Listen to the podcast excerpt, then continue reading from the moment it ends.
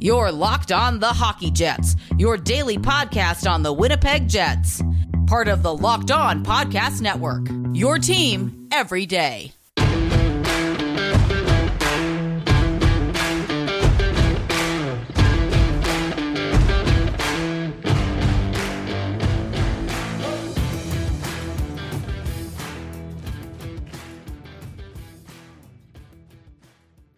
Hello, friends, and welcome to the Locked On Winnipeg Jets podcast, part of the Locked On Podcast Network, your team every day. I am your host, Harrison Lee, an avid Winnipeg Jets fan and an online blogger. You can follow me on Twitter at HLLivingLoco and follow our podcast Twitter at LO underscore Winnipeg Jets. As always, if you enjoyed this episode and want to stay tuned for the latest and greatest in Winnipeg Jets news and analysis, look no further than following, liking, and subscribing on your favorite podcasting platform of choice, including Apple, Spotify, Google, and the Megaphone app.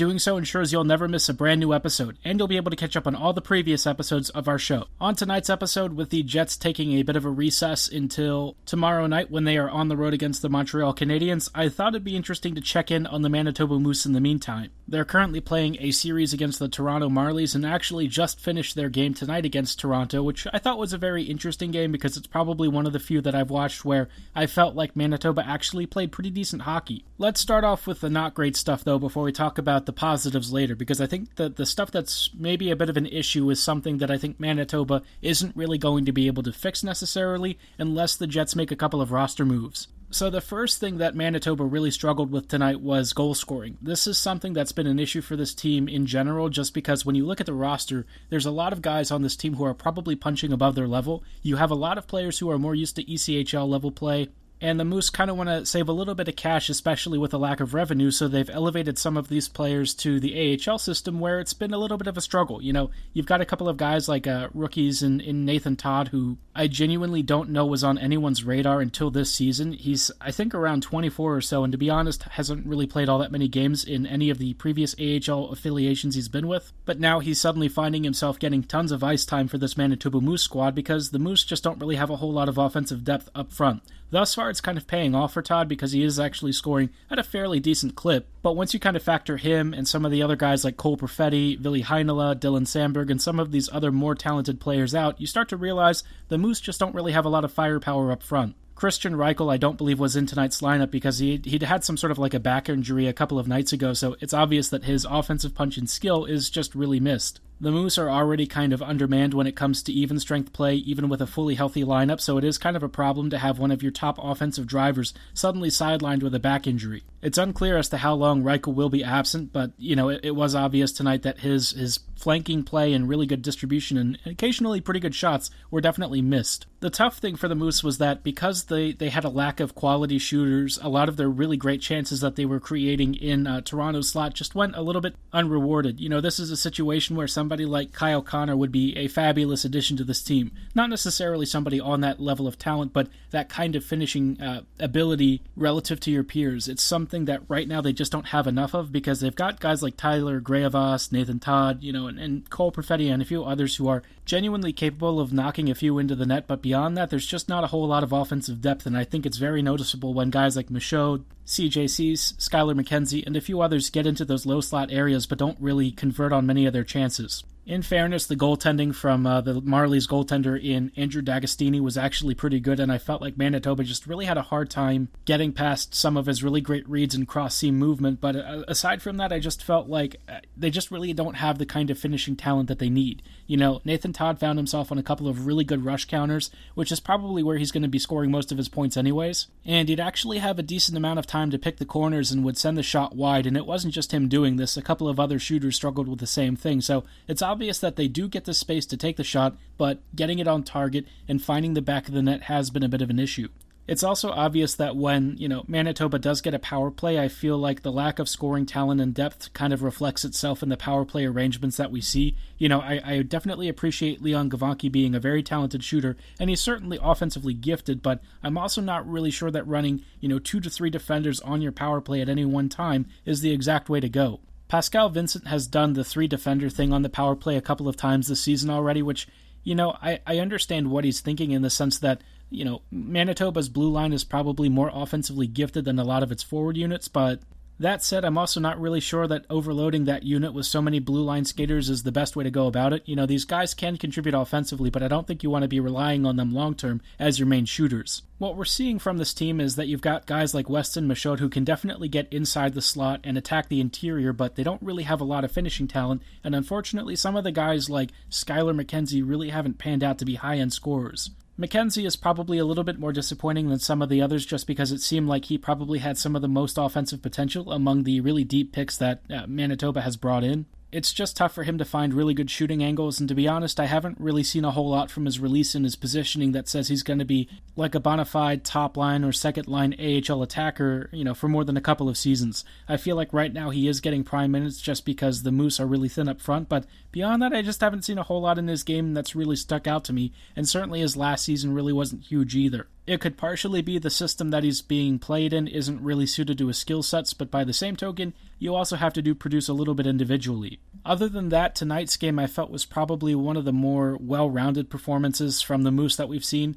We'll talk a little bit about what the team is doing well and what it can improve upon in the future, as well as some roster moves that might boost this team a little bit more than it is right now, especially against genuine AHL heavyweights like we're seeing with the Marlies. Before then, though, I thought you should know a little bit about why Built Bar might become your protein bar of choice. If you're a longtime listener of this podcast, by now you know that I'm personally a big fan of Built Bar. If you've never had one, it's a protein bar that's more like a candy bar with a dark chocolate exterior and a soft, chewy interior. Of their 12 original flavors, I highly recommend raspberry and mint brownie as starting points, but if you can't decide, be sure to check out the variety box. It gives you all 12 original flavors plus 6 brand new flavors. That's right, 6 brand new flavors, including caramel brownie, cookies and cream, cherry barcia, lemon almond cheesecake, carrot cake, and apple almond crisp. I've had a chance to try all the new flavors, and I have to say that lemon almond cheesecake might take it for me, but I think all of them are fabulous, and most of all, they're even better for you. With most built bars clocking in at under 200 calories or less, between 14 to 19 grams of protein, and 4 to 5 grams of net carbs. They're low sugar, low calorie, high in fiber, and high in protein, so they're great for keto diets, as well as weight loss and weight maintenance programs. To place your order, go to builtbar.com, and when you're checking out, be sure to use promo code LOCKEDON20 to receive 20% off your next order. Again, that's promo code LOCKEDON20 to receive 20% percent off your next order.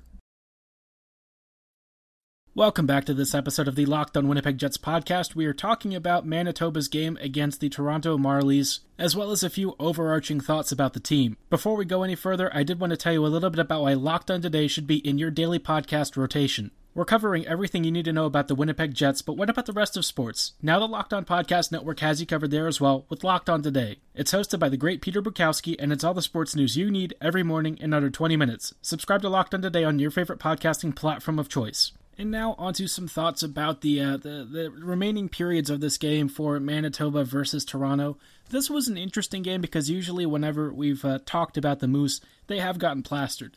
This game, they actually took it to the Marlies, and I feel like there's more positive takeaways, even though Manitoba still ended up losing in a little bit of a heartbreaking fashion. There were a couple of sequences where, uh, you know, Toronto was able to capitalize on some defensive miscues, a poor PK, and a few scoring chances where the Moose just really didn't capitalize. And I feel like that's the main theme on the night is that, you know, Manitoba actually created a lot of havoc down low, but they don't have the shooters to actually take advantage of it. What I was impressed to see was that the defense was actually very well organized, and I felt like the puck movement, the offensive sequences, the activations, all of them looked very good.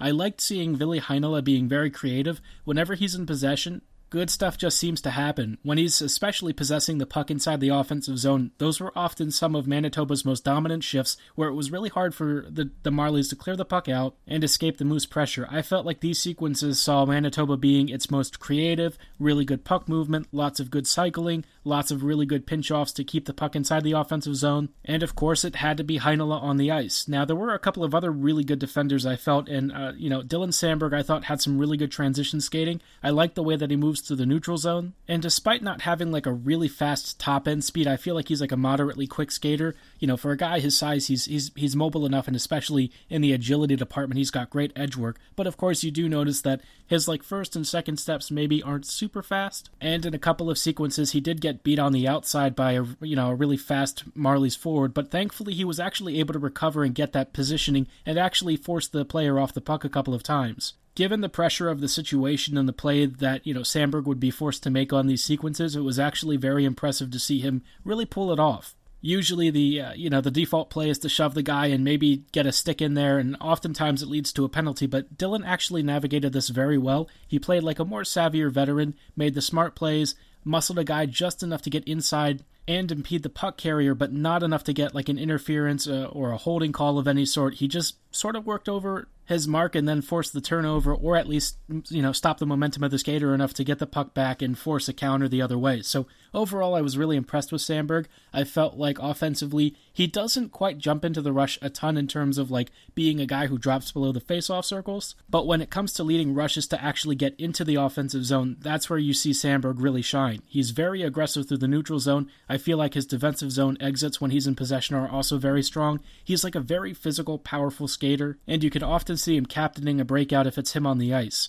The other guy that's his partner and, and somebody that I've I've slowly kind of been impressed with as as the games wear on is Leon Gawanke. You know, Gawanke is somebody who I've I've kept an eye on for a while now, and tonight I felt like he was super unlucky. He rang one off the crossbar and he might have actually hit the post in another sequence, but generally speaking, I just like his shot selection. His vision is very good. His skating and center of gravity are both really good, which allows him to kind of open his body up and look for a really good shooting opportunity, especially on the power play where he's often deployed. He's been used on like the left face-off circle as like a one-time option, which for the most part has kind of worked out as you know another shooting opportunity because to be honest, the rest of the forwards don't really have the one-timer or release that Does, but the slight downside is that it's often telegraphed when it's going to be going to Gawanke, and that, that shooting lane can be disrupted pretty easily. So that's one thing that I feel like the Moose need to work on, is just creating more offensive variety. Their power play movement when Perfetti, Heinola, and Gawanke are on the ice looks good. I feel like they're very talented together. You know, Perfetti's very good down low. He's got a monster shot. And of course, we know that he and Heinola have really good chemistry and, and great overlapping routes, so it's not surprising when they actually click together and, you know, pull off a couple of really great sequences.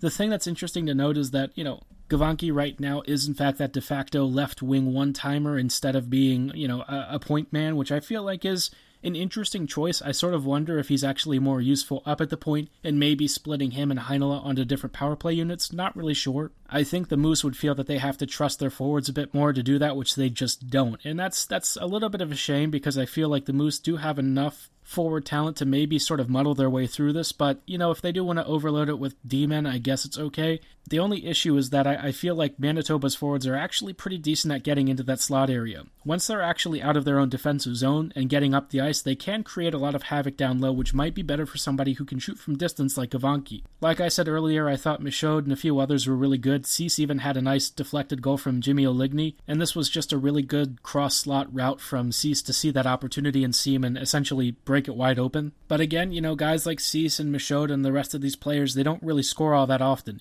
You know, Joona Luoto is another guy who probably doesn't have a lot of high end offensive upside, but again, he can crash the net and create rebound opportunities down low, which is where I, I think, you know, the Moose are going to have to start prioritizing those opportunities. With the way that the power play works right now, especially when you overload it with Gawanke, Heinola, and Perfetti, I feel like it's often looking for the perfect pass for that one timer. But given the Moose roster situation, I feel like you have to start looking for more greasier opportunities and creating havoc and chaos. Feed on that a lot more and let the, the skill guys sort of clean up on the messes there because I feel like Perfetti, Heinola, all those guys, they're smart enough to recognize where the puck's going to shoot out and they can actually capitalize on those chances. But they have all of these like more scrappy, lower skill guys who sort of crash the net and, and essentially physically engage in front of the goalies to sort of set up screens and just be a general pest. And I feel like you're not taking advantage enough of that, especially with the AHL being as chaotic as it is. I feel like the Moose could create more offense by just sort of throwing stuff in between and trying to look for deflections and dirty goals. It did seem like they were doing that a lot more tonight versus other games where they're usually getting shelled and spending, you know, successive shifts inside the defensive zone.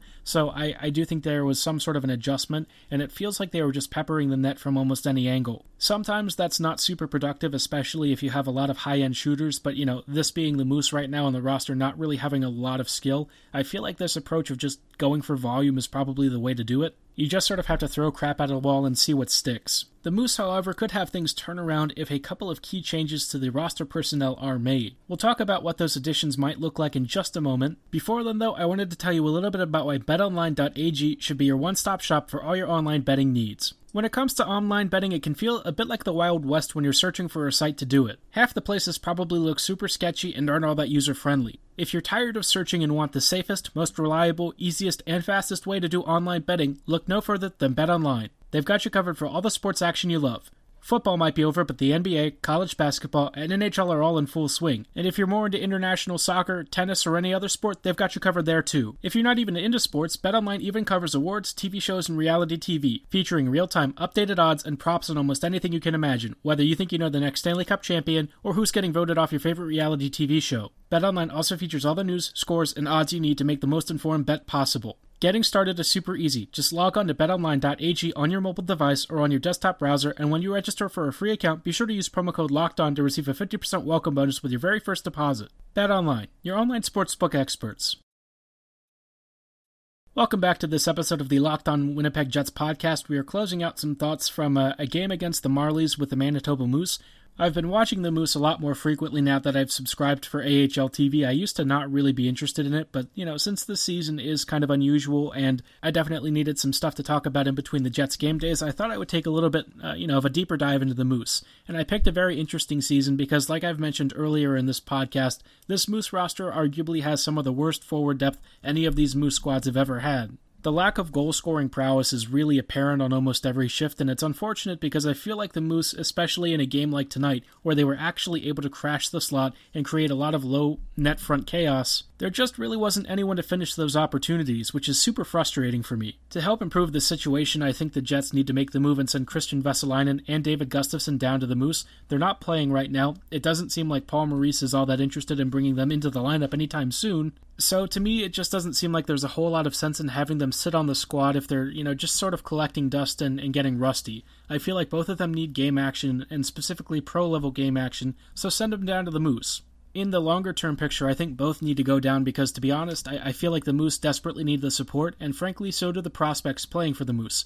All these kids who are right there right now are, are definitely getting killed out there just because they're not really getting a whole lot of support from the rest of the roster. You know, some of these guys are really trying hard and trying to punch above their weight, but it's obvious that right now Manitoba is kind of getting run out of most of these games. Even though their record doesn't look that bad, I think anyone who's watched this team knows that the roster is definitely a little bit on the thin side. Gus and Vesalainen won't be able to cover all of their issues, but I think they'll do a lot for the forward depth, and I think it gives, you know, guys like um, Cole Perfetti, Ville Heinola, and Dylan Samberg a little bit more offensive support and lets Pascal Vincent run a little bit more of a balanced power play. They just need to rework the depth situation because right now it's almost untenable and, and the Moose don't really have many AHL quality forwards. I feel like they're running about a half ECHL roster right now, which is fine in some ways. It saves money and it lets you see what you've got in some of these guys who haven't been playing at the AHL level very long, but it also does create an environment that's not really great for the prospects to develop. So bringing in some of the guys who have a little bit more experience and who are certainly familiar with how the Moose play wouldn't be all that bad. The nice thing is that the forward core is the main issue right now. As far as like the, the net minding and the defense are concerned, I think the Jets are, are pretty much set there. The Moose have what they need, so Winnipeg doesn't have to really worry about assigning anyone like that down. You know, you could try and get Logan Stanley minutes, but that, that blue line down there is already crowded, and I wouldn't want to see guys like Declan Chisholm and Johnathan Kovacevic sitting. Chisholm definitely needs the AHL experience. I thought he was uh, he had a couple of fun shots tonight, but again, he's still working on getting acclimated to this level and sort of working on his defensive reads and gapping a little bit. In terms of his attacking prowess and edge work, he certainly got those in spades. It's just the rest of his game that's still developing, especially at the pro level. Stanley's probably at the level where I think you don't really want to be playing him too much more at the AHL level just because I feel like he doesn't have much more to prove there. Let him play in the NHL, and hopefully they find a way to get him into the Jets lineup right now because he's sitting on the bench and I feel like that's not very productive. You know, you've got a guy like Nate Beaulieu who's supposed to be like a penalty killer and all this other stuff, but in fact, a lot of the traits that he's been brought in for, he doesn't really excel at he's definitely a leader in voice and action. It's just in terms of like the on ice performance, that's where you start to see some issues with his game. And I, I, feel like Logan Stanley has only been given a few tries, and it's not really enough. Let Logan develop at the NHL level in a weird season and, and see what he can do. I think he can be effective in a third pairing role, and he can definitely help stabilize this lineup a little bit more than it is right now. I'd be curious to know your thoughts on this and what you've seen of the Moose and whether or not you like what the Moose are doing, or if you think they need to make some roster moves as well, or if you just think there's nothing to really do because the Jets are trying to save money and we just sort of have to live with the roster situation. Let me know your thoughts on the Manitoba Moose at HL Living Loco and at LO underscore Winnipeg Jets. That will wrap up tonight's episode. We'll have some coverage tomorrow of the Montreal Canadiens versus the Jets, and here's hoping for a road win for Winnipeg. That will do it for us tonight, though. Before you log off, be sure to check out Locked On NHL. Every Wednesday on Locked On NHL, take a deep dive into the Western Conference with Sarah Avampado of Locked On Kings and Tom Gazzola of Locked On Oilers. Whether it's a look at top end contenders like Vegas and Colorado or breaking down the rebuilds of the Kings and Blackhawks, Locked On NHL has you covered on Western Conference Wednesdays. Subscribe to Locked On NHL on your favorite podcasting platform of choice, and as always, thanks for listening, have a great night, and go Jets go!